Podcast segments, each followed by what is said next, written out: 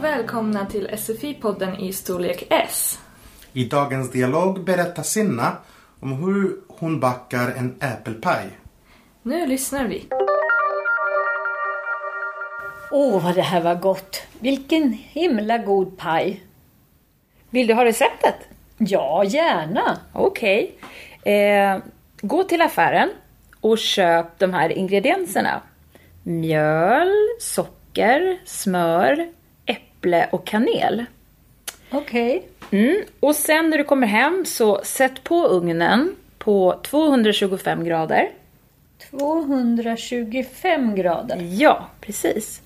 Eh, och sen ta fram en bunke och blanda 3 deciliter mjöl, 2 matskedar socker, 100 gram smör, Vänta, vad sa du? 100 gram?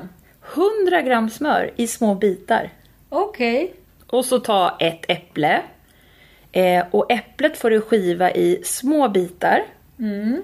Eh, lägg i bunken. Och så blanda i lite kanel. Okej. Mm. När allt är klart så lägg det i formen och så grädda i, i ugnen i 15 minuter. Aha. Är det inte svårt? Nej, tro mig, det är jättelätt. Men du Lisa, glöm inte kakan i ugnen. Nej, okej. Lisa har ätit Sinnas äppelpaj. Hon tycker den var så himla god, alltså jättegod. Hon vill gärna ha receptet, så Sinna berättar hur man gör. När man skriver ett recept, alltså en instruktion, hur man lagar något, använder man verbformen imperativ. Sinna använder många verb i imperativ. Gå, köp, ta, blanda. Att använda imperativ är inte så svårt, men problemet är att det liknar en annan verbform, infinitiv, den som nästan alltid slutar på a. Köpa, blanda. Imperativ ser ut som infinitiv ibland. Blanda, grädda, ta, gå. Och ibland är det kortare. Köp, glöm. I pdf-filen finns en tabell där vi förklarar vilken form som gäller vilken verbgrupp. Ta dig tid att titta på tabellen och exempelmeningarna om du vill veta mer om imperativformen. Men det bästa är nog att titta på många recept på nätet eller i tidningar och försöka hitta verben i imperativ. Då lär man sig de här formerna så småningom och behöver inte tänka så mycket på reglerna. I recept skriver man alltid hur mycket av något man ska ta. Till exempel en deciliter, ett hekto, en matsked. I pdf-filen förklarar vi vad det betyder. Man kan köpa färdiga set av mat i olika storlekar som man använder i Sverige när man lagar mat. Det är ett kryddmått, en tesked, en matsked, en halv deciliter och en deciliter. Och det är väldigt viktigt att läsa noga recept. För det har hänt mig en gång att jag tog en liter vatten istället för en deciliter när jag lagade mat. Och maten blev inte som den skulle, kan Jaha. jag säga. Det kan man förstå. Ja. Tänk på den mat som du och din familj brukar äta och laga.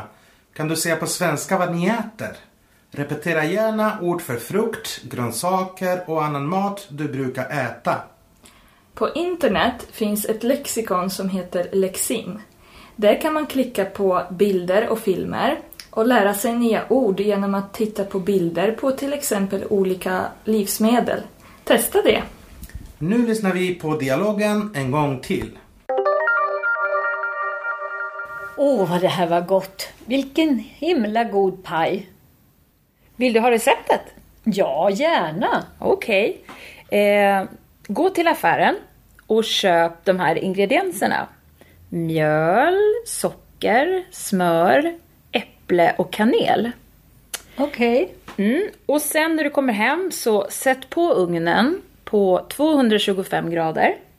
225 grader. Ja, precis. Eh, och sen ta fram en bunke och blanda 3 deciliter mjöl, 2 matskedar socker, 100 gram smör, Vänta, vad sa du? 100 gram? 100 gram smör i små bitar. Okej. Och så ta ett äpple. Eh, och äpplet får du skiva i små bitar. Eh, lägg i bunken. Och så blanda i lite kanel. Okej. Mm.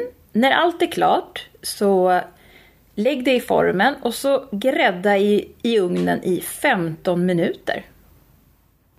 Ja. Är det inte svårt? Nej, tro mig, det är jättelätt.